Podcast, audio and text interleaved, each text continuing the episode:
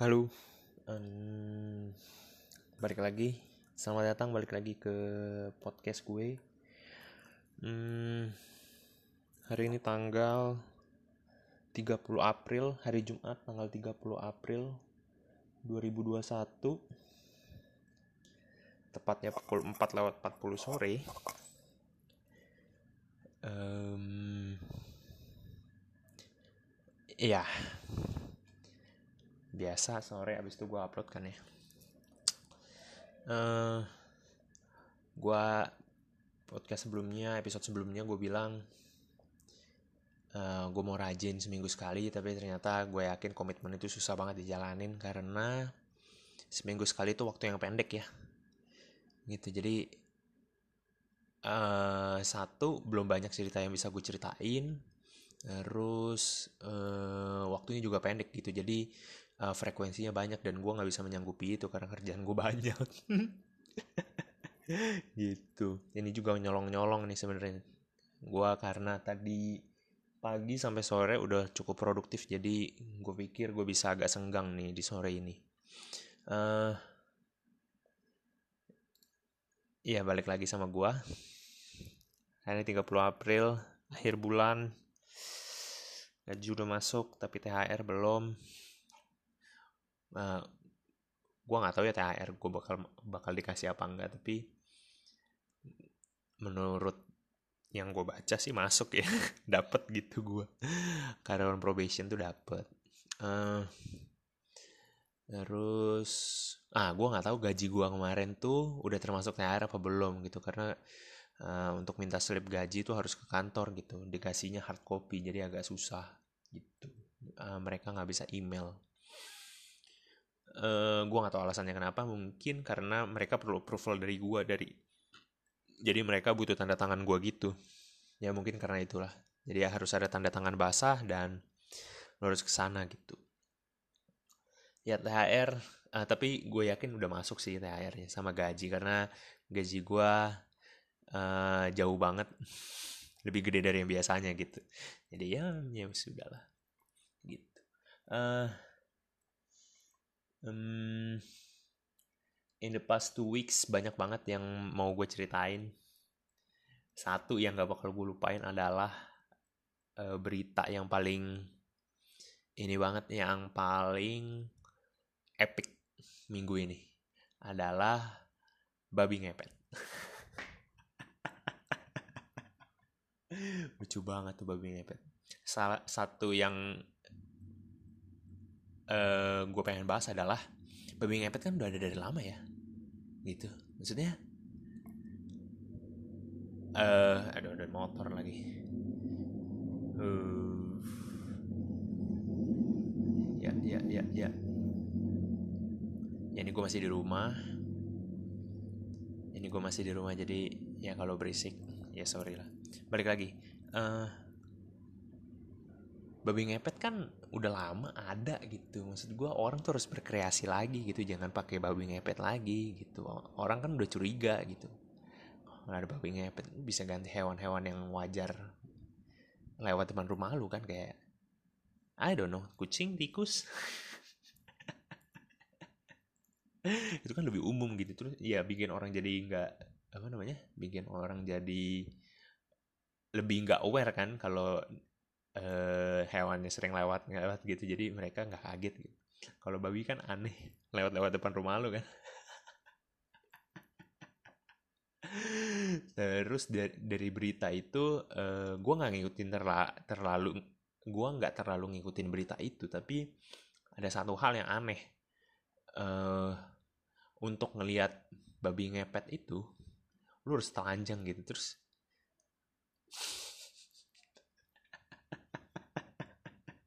gue nggak akan telanjang ke depan untuk ngeliat babi ngepet sih jadi nah aneh banget gue bilang. Ini kayaknya cuma ada orang-orang yang pengen ngeliat orang bugil aja.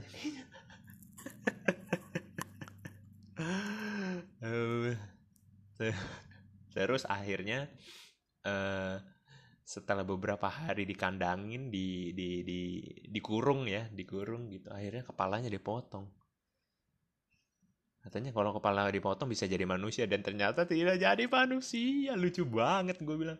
ya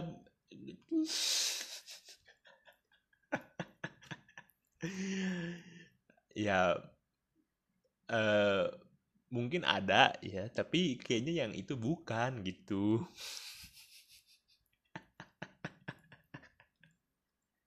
dipotong kepalanya gue bukan masalah uh, gue tuh uh, gue sempet bukan sempet sih maksudnya tuh gue ngerasa uh, itu kejam gitu itu itu sadis karena lu uh, apa menggal menggal kepala makhluk hidup kan itu uh, itu bukan sesuatu yang baik gitu. Tapi di sisi lain anjir dia motong kepala itu karena karena buat ngeliat bentuk jadi apa dia bisa jadi manusia dan ternyata enggak anjir ini lucu banget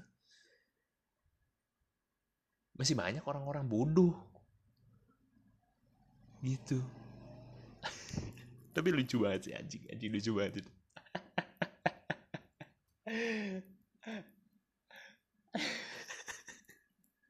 Oke. Okay. Uh, eh,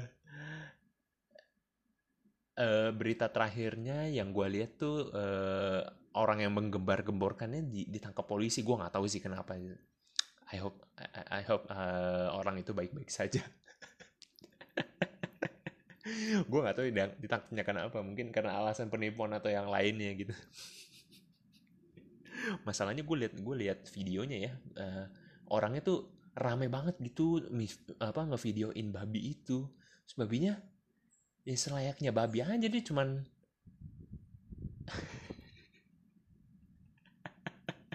lagian itu kan berhari-hari. Ya, seingat gua ada 2 sampai tiga hari deh uh, babi itu di, di, dikurung dikandangin gitu. Terus kan kalau lilinnya habis kan dia berubah ya. Maksudnya dia pakai lilin apa? Lilin mati lampu udah nggak mungkin. Lilin mati lampu dua menit habis gila. Itu lucu banget. Uh, maksudnya dari situ aja udah ya nggak ada lilin yang bisa bertahan lebih dari dua hari secara terus menerus gitu. Eh, yang bisa nahan itu lilin yang lu pakai di gereja atau di kelenteng gitu kan. Mana mungkin orang pakai itu? Itu mahal gila. Maksudnya itu bisa eh, tiga ratus lima ratus ribu gitu karena uh, itu tuh bisa dipakai berhari-hari gitu. Tapi masa orang seniat itu untuk beli dan nyarinya kan nggak gampang ya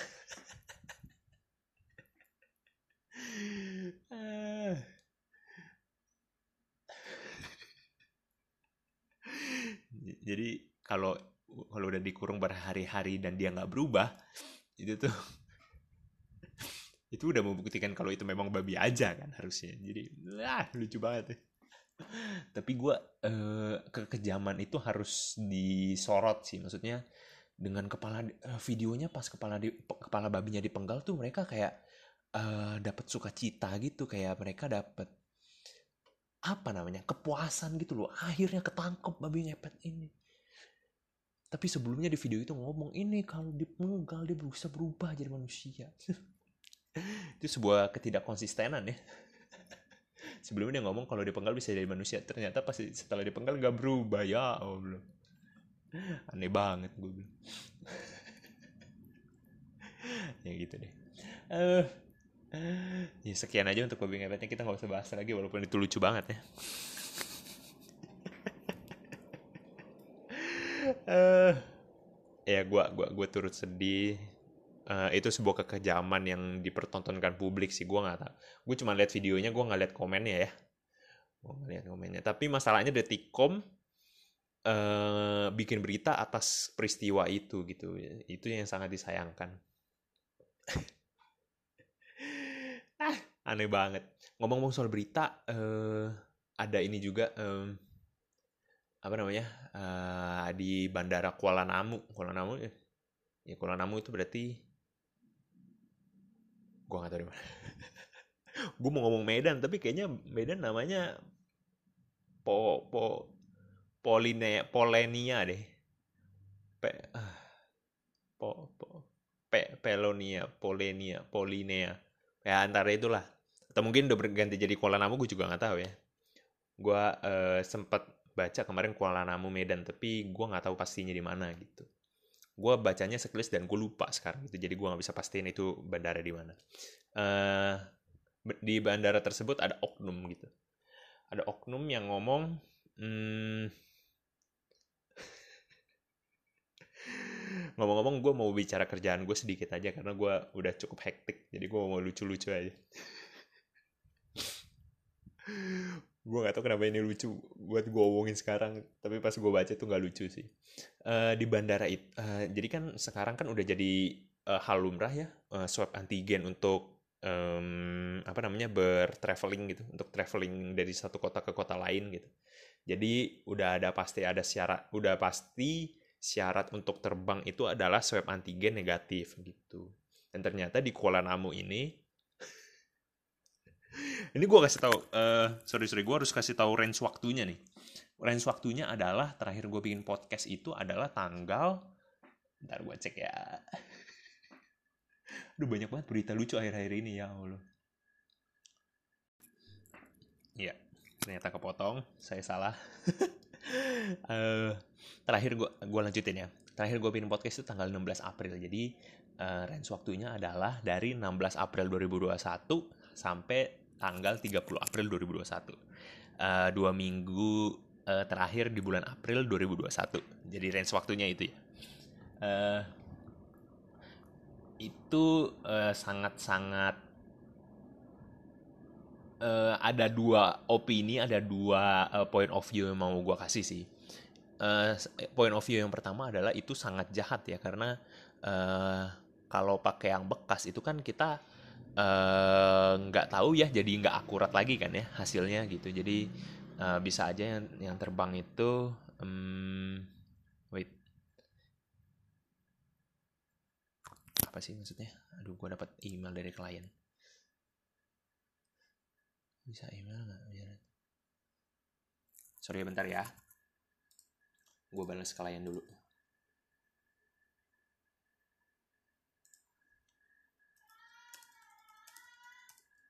um, email bisa aja. Tapi kata apa. Kemarin katanya uh, mereka nggak terima email.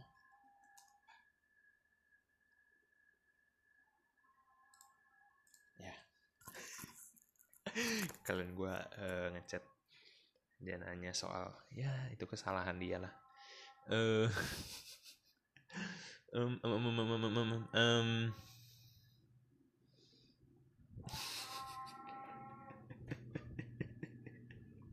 aduh gue jadi lupa gue uh, cerita sampai mana. Oh ya uh, itu sesuatu hal yang buruk gitu karena uh, tesnya jadi nggak akurat gitu. Bisa aja uh, ada orang yang positif tapi dinyatakan negatif. Gitu dinyatakan negatif sama uh, apa swabnya itu terus ya sudah. Gitu. Jadi kan uh, penyebarannya makin kuat ya. Makin makin makin masif gitu penyebarannya. Gitu. Nah, dari situ bisa muncul masalah lain gitu. Masalah lainnya adalah hmm, masalah lainnya adalah kapa, uh, menurut gue kapasitas tes yang uh, kapasitas tes yang bisa dilakukan oleh Indonesia ini nggak sebanyak sama negara-negara uh, lain gitu. Maksudnya terakhir gue lihat kemarin hmm, yang dites sehari itu jumlah orang yang dites itu sekitar 40 ribuan dan jumlah spesimen yang dites itu sekitar 70 ribuan gitu jadi uh, setiap hari cuman sekitar oh sorry 40 atau 50 ribu orang deh yang dites gitu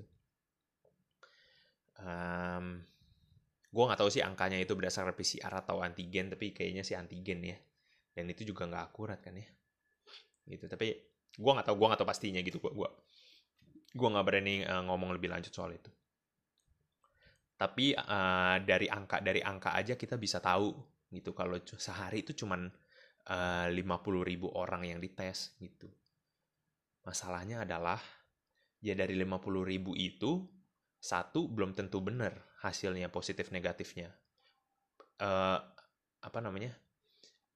Salah positif ataupun salah negatif itu uh, nggak ada yang nggak ada yang bagus gitu loh. Maksudnya kalau lu dinyatakan positif walaupun lu negatif itu kan bisa jadi bikin orang tersebut positif gitu karena berada di dekat orang-orang yang uh, positif gitu. Karena takutnya di karantina dan segala macam kan gitu. Terus uh, ya, uh, begitu juga buat orang yang negatif tapi dinyatakan eh iya nyat, uh, orang dinyatakan negatif tapi uh, sebenarnya dia positif. Itu kan bisa uh, nyebarin uh, virusnya gitu nyebarin ke mana-mana karena orang itu akan traveling gitu kan. Itu orang itu ya syukur-syukur orangnya bakal diem di rumah gitu nggak nggak banyak ke sana kemari. Tapi lately uh, udah dari akhir tahun kemarin orang udah beraktivitas normal lah ya kalau gue bilang gitu. Jadi uh, penyebarannya bisa makin gede uh, tapi hasil tes uh, sorry jumlah orang yang dites tuh nggak banyak gitu. Jadi itu sebuah kekeliruan gitu dan itu bisa berdampak sih berdampak gede ke depannya. Uh, pemerintah selalu ngomong berdasarkan data dari yang tadi gue sebut itu uh, beberapa minggu terakhir sekitar 2 sampai tiga minggu oh sorry sorry mungkin udah lama nih mungkin mungkin udah sebulan atau sebulan lebih terakhir tuh uh, jumlah orang yang yang terkonfirmasi positif itu udah kecil gitu. Yang tadinya sebelumnya bisa sampai 20 ribu itu uh, yang paling tingginya gitu, tapi average-nya sekitar 15 sampai 20 ribu lah. Berarti uh, 18 ribuan lah ya. Sekitar segitu. Tiba-tiba turun, turun, turun sampai sekarang di angka uh, sekitar 5 ribu aja gitu setiap harinya. Uh, itu merupakan sebuah oh my god, ini berisik banget sih uh, itu merupakan hal yang bagus sih menurut gua karena uh, kasus positifnya turun. Uh, tapi uh, pemerintah selalu pakai itu dan menurut gua angka itu tuh nggak pernah akurat gitu. Jadi masa cuma 4000 orang yang positif satu Indonesia. Padahal semua orang tiap hari uh, ke sana kemari, orang udah ke kantor dan segala macamnya. Nggak, nggak mungkin kalau gue bilang. Itu uh, agak aneh aja gitu dengan um, dengan dengan perilaku dengan behavior yang sekarang udah orang udah traveling ke mana-mana udah maksudnya traveling itu bukan keluar kota ya maksud gue traveling di sini adalah orang udah keluar rumah gitu udah kerja udah balik beraktivitas seperti uh, dengan normal keluar gitu. Um, ya jadi uh, angka itu tuh sebenarnya menurut gue tuh nggak akurat tapi pemerintah selalu bilang iya angka covid kita di negara kita udah turun angka covid di negara kita udah turun bla bla bla bla bla. Hmm ya gue bilang sih itu nggak akurat ya tapi uh, cuman itu data yang dipunya. Jadi ya pemerintah harus uh, talk uh, ber, uh, bicara based on data kan. Jadi ya mereka cuman bisa berdasarkan itu doang gitu. Dan ketika itu turun ya mereka harus happy gitu. Karena uh, pemerintah uh, pemerintah akan diliput oleh berita berita-berita ini akan ber, ber apa berpengaruh ke segala segmen gitu termasuk ekonomi gitu. Ekonomi pasar pasar modal termasuk dari ekonomi ya gitu. Gitu sih kalau gue bilang. Uh, terus ngomong-ngomong soal covid uh, in the uh, minggu uh, seminggu dua minggu terakhir tuh uh, India ada lonjakan kasus yang gede banget bisa sampai ratusan ribu per hari gitu. Dan uh, rumah sakit juga udah nggak bisa nampung. Gue gua lihat di Instagramnya siapa BBC atau atau CNN gitu. Uh, udah banyak orang yang pakai oksigen di bajai gitu karena uh, kapasitas rumah sakitnya udah overload gitu uh, rumah sakitnya udah udah udah udah overload udah nggak bisa nampung orang lagi gitu. Alhasil orang uh, banyak yang meninggal karena kekurangan oksigen uh, sorry karena sesak napas dan nggak bisa dapat oksigen gitu. Terus uh,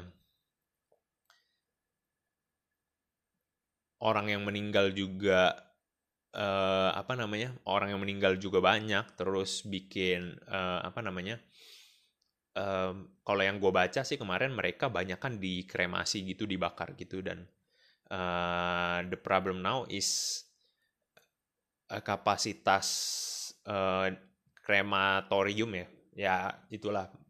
Kapasitas orang yang bisa dikremasi dalam satu hari kan nggak nggak nggak nggak sebanyak nggak sebanyak yang lu kira gitu karena itu tuh bisnis paling paling yang nggak ada musimnya gitu loh. Sepanjang tahun dulu dulu kan. Kayak ya terima ya terima aja gitu karena ada orang yang meninggal. Tapi kan kita nggak ada yang bisa expect uh, berapa orang yang meninggal dalam satu bulan kan supaya tahu revenue-nya berapa gitu. Dan mungkin revenue mereka sekarang naik. Itu kabar baiknya tapi uh, semua orang udah jadi kelelahan uh, apa orang yang kerja juga udah capek gitu. Karena uh, harus apa kerjanya 20 berapa puluhan jam lah puluhan 20 jam sehari. Mungkin hampir hampir 20 jam sehari gitu untuk uh, apa untuk kremasi orang gitu. Terus kalau yang gue lihat ya dari orangnya juga nggak pakai APD yang bener sih gitu. Jadi hmm ya resikonya juga uh, ada juga gitu untuk nularin. Karena kan uh, katanya orang yang meninggal uh, dalam keadaan positif COVID juga masih bisa menularkan dari uh, cairan yang keluar dari tubuh di uh, dari tubuh jenazahnya gitu kan. Gitu. Terus um, ya jadi India lagi India lagi urgent banget sih kalau gue bilang sekarang lagi in danger banget gitu uh, tapi satu hal yang bagus adalah ya satu hal bagus yang kita tahu dari India adalah kapasitas tesnya. Itu udah lebih dari 200 ribu. Minimal udah 200 ribu pasti karena uh, di suatu hari minimal ratusan ribu deh. Kasar-kasar ratusan ribu gitu karena ada di suatu hari dia bisa uh, ngomong uh, bisa bisa bisa dapat kasus konfirmasi orang positif tuh 200 ribu gitu. Gue tapi gue uh, Sorry ini ada telepon dari klien gue sebentar ya.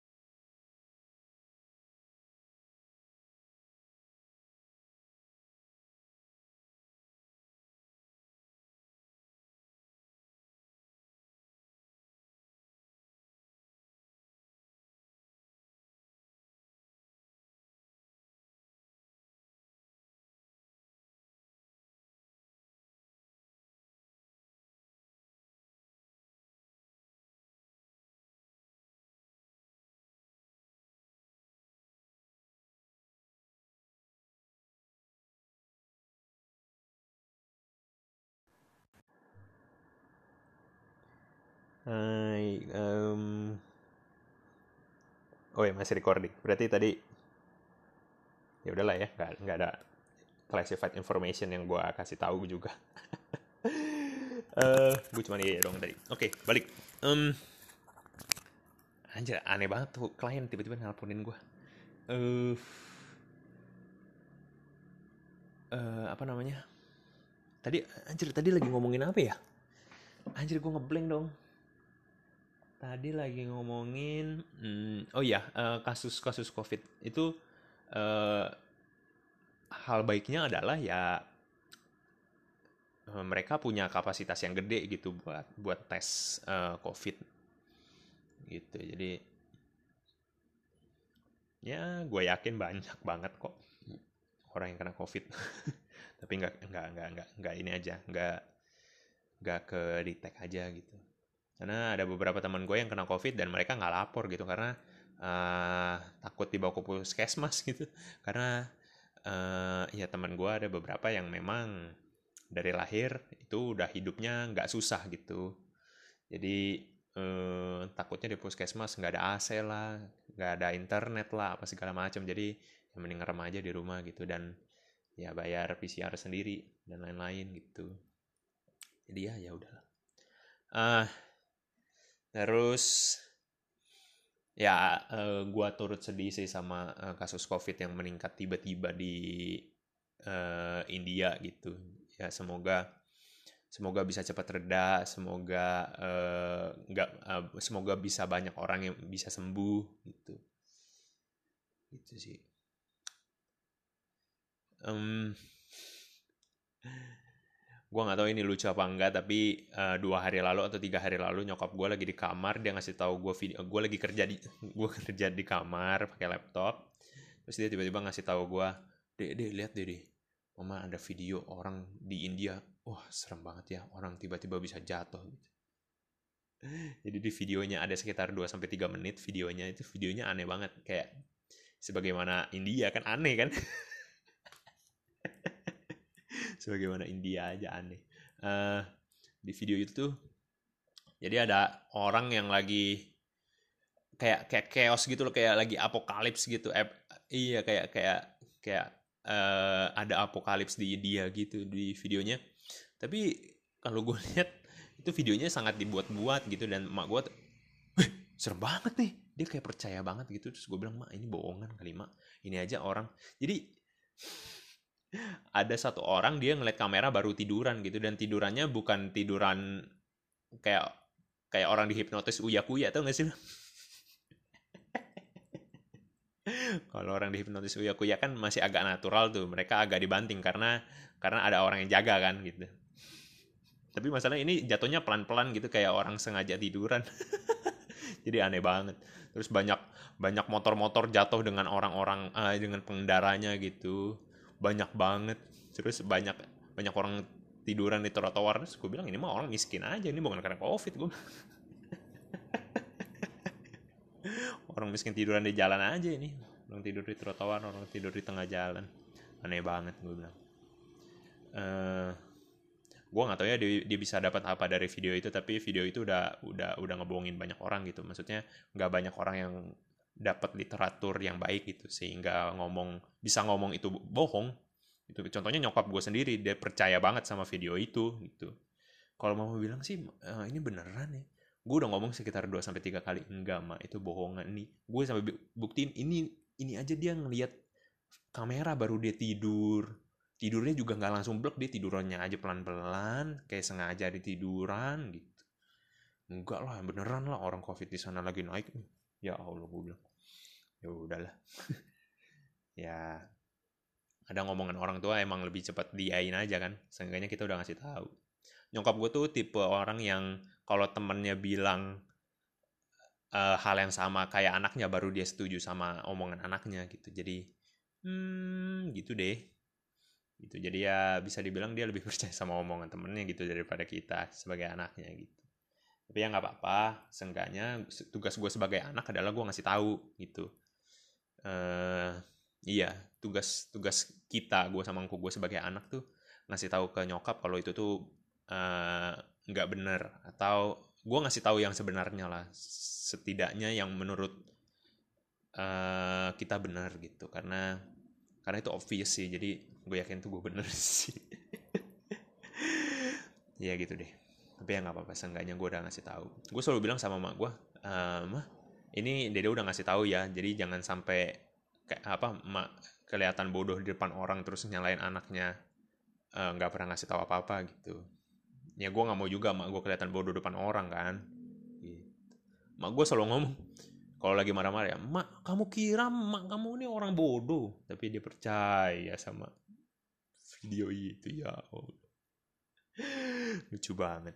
Uh,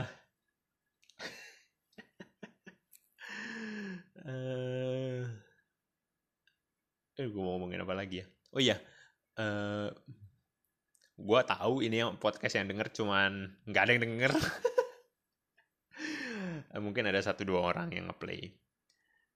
Uh, tapi gue buka question box gitu lu bisa email ke email gue lah.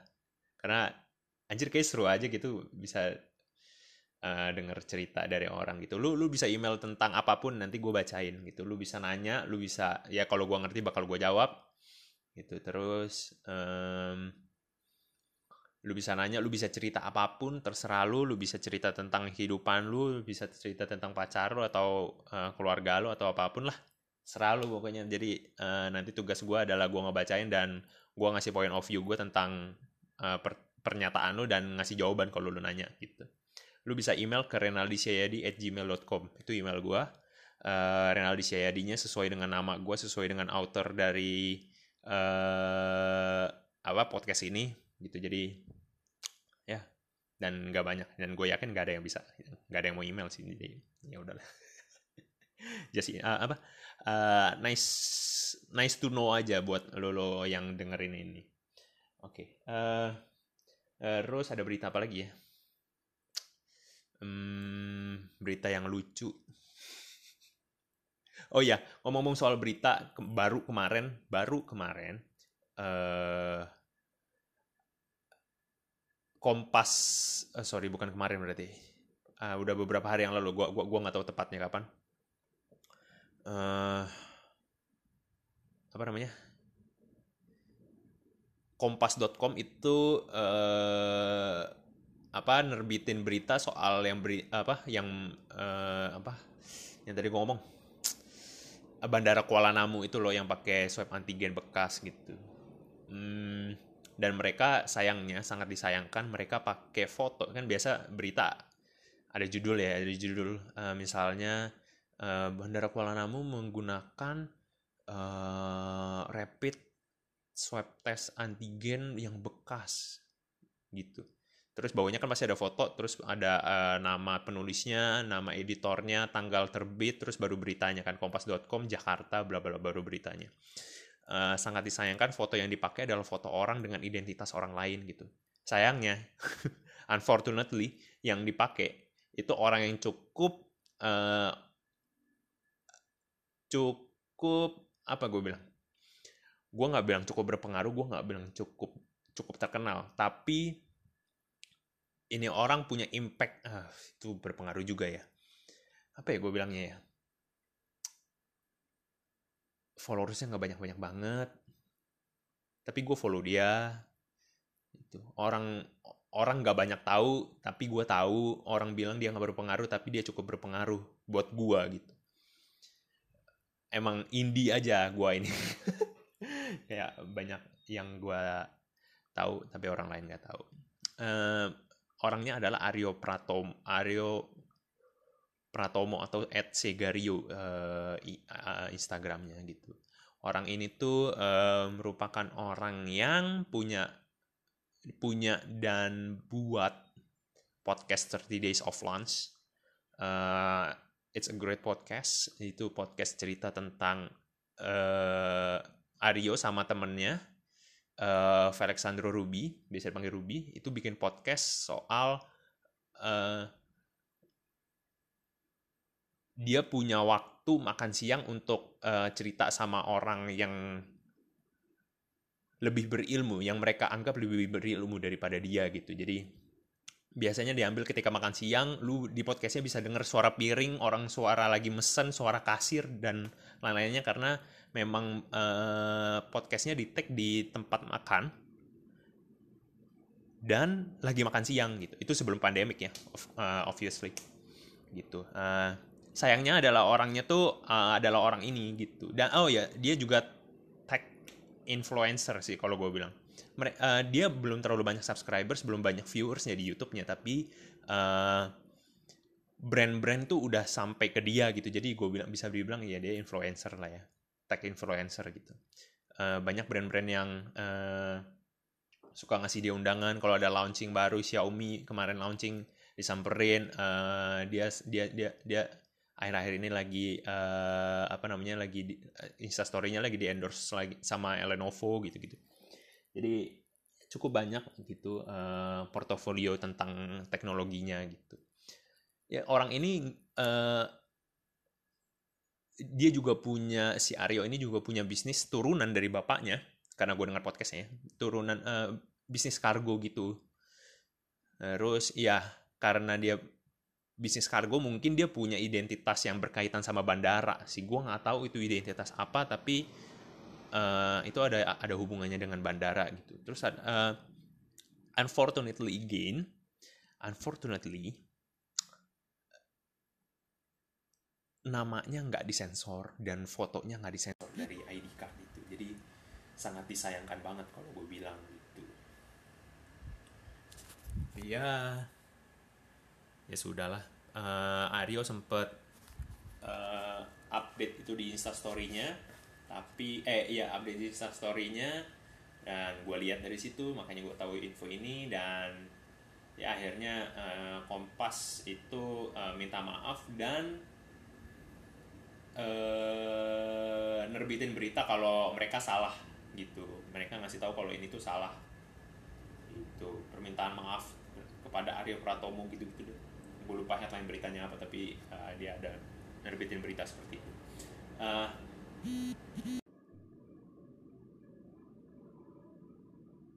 Wah, oke. Okay.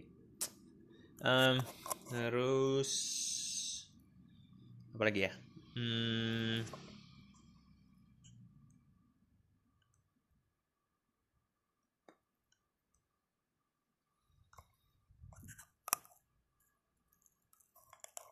Hmm, apa lagi ada berita apa lagi ya? Oh ya, uh, gue mau tahu aja. Akhir-akhir ini gue uh, lagi sering scroll TikTok. TikTok gue nggak tahu kenapa tapi ya seru aja scroll TikTok. tapi itu makan kuotanya gede banget gila. TikTok. Algoritmanya bagus banget deh. Uh, karena itu video semuanya nggak ada foto jadi kita uh, mantenginnya lebih lama gitu terus ya seperti biasa algoritma yang lain gitu kalau kita nontonin lama ya dikasihnya yang model-model kayak gitu kan gitu. Kayak gitu gitu hmm, terus uh, maybe next week gue bakal ke klien mungkin tapi gue males sih sebenarnya ke klien tuh. Tapi ya ya ini namanya kerja gitu jadi ya mungkin gue sana. Ya eh, kalau gue ke klien udah pasti nggak nggak nggak sempet tag podcast ini sih. Jadi ya gue minta maaf kalau gue nggak tag podcast selama beberapa waktu gitu. Maybe sebulan ke depan karena bulan depan tuh deadline banyak banget deadline reporting gitu. Jadi uh gue nggak tahu gue bisa survive bisa lewatin uh, bulan depan atau enggak. Udah wah, udah kusut banget gue Terus uh, apa lagi? Uh,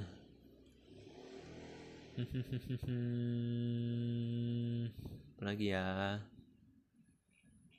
Ada berita apa lagi sih akhir-akhir ini? Kayaknya nggak ada deh. Yang yang hektik banget tuh yang itu aja babi ngepet tuh, aduh lucu banget. oh iya, nggak jadi deh barangnya yang itu nggak boleh gue cerita aja uh, dua hari lalu gue baru beli bantal leher tapi bantal leher yang anjir ini lebih lebih ke arah ini sih uh, apa namanya? Pelampung aja. Gue beli bantal leher yang murah banget itu loh yang cuman anjir gue beli cuma empat ribu gila. Tapi gue pikir karena yang gue mau tuh mahal gitu. Uh, gue gue nggak mau ngeluarin duit cuman buat bantal leher gitu. Karena yang gue mau tuh sekitar 70 sampai 100 ribu gitu. Itu memang ya gue bisa sih belinya tapi gue malas aja gitu. Kalau ada 4 ribu mending gue beli beli empat yang yang yang 4 ribu. Ini yang fleksibel gitu loh. Dia bisa uh, dia tuh bisa dilipat karena uh, terbuat dari angin gitu eh sorry. Uh, dia tuh kayak kayak kayak balon. Kayak, gue susah sih jelasinnya. Kayak kayak matras yang ditiup gitu loh ya kayak gitulah jadi uh, bisa dipakai kalau ada anginnya yang harus ditiup gitu surprisingly gue suka sih. Jadi gue punya bantal leher seenggaknya gue bisa senderan karena kursi gue nggak ada headrestnya gitu. Kursi gue cuman sampai pundak. Cover badan gue cuma sampai pundak jadi uh, kepala gue los gitu ke belakang. Jadi gue pikir dengan ada bantal leher gue masih bisa senderan gitu. Itu sih. Uh, terus apa lagi ya? Hmm, hmm, hmm, hmm, hmm, hmm, hmm.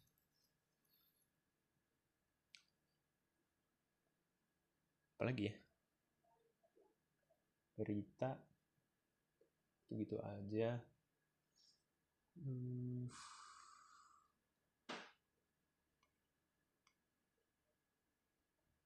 udah sih kayaknya oh iya ada ada uh, kemarin hmm, minggu lalu eh sorry berarti minggu ini ya. Minggu ini kapal selam Indonesia itu dinyatakan hilang gitu.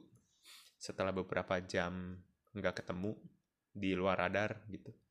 Dan udah ketemu puing-puingnya dan dipastikan air masuk ke dalam kapal selam itu gitu. Dan orang-orang di dalamnya udah ya gini gini gini. Sorry. Mereka tuh nyatain kapal itu hilang setelah beberapa jam karena uh, kapal selam punya waktu uh, berapa puluh jam gitu 72 jam untuk uh, ngesimpan oksigen. Tapi setelah itu oksigennya udah habis dan ya manusia kan bernapas dari oksigen ya. Kalau oksigennya habis ya berarti mereka nggak bisa nafas gitu aja sih. Gitu jadi uh, setelah 72 jam nih kalau gua nggak salah setelah 72 jam itu uh, baru dinyatakan hilang dan udah turut berbelasungkawa dan segala macamnya. Semua semua semua uh, public figure semua berita tuh ngomong uh, kapal selam itu tuh nggak hilang nggak tenggelam. Tapi mereka dalam uh, apa eternal patrol kayak uh, patroli selamanya untuk menjaga laut Indonesia gitu gitu deh. So touchy gitu gua gua gua sedih juga pas dengarnya. Karena ah men kerja di kapal selam men. Gila. Itu sebuah hal yang horor sih menurut gua. Gua kerja di darat aja bisa udah mati gua gimana kerja di situ resikonya gede banget gitu. Resiko kapal selam. Ya gue turut berduka lah sama uh, orang-orang yang meninggal. Semoga orang-orang yang ditinggalkan keluarga yang ditinggalkan juga diberi ketabahan kekuatan. Semoga uh, semua amal ibadahnya itu uh, diterima sama Tuhan gitu. Itu sih. Uh, ya udahlah. Segitu aja dari gua.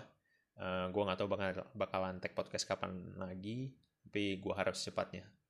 Kalau uh, sesuai jadwal ini akan ada dua minggu lagi gitu. Jadi ya semoga ada dua minggu lagi ya.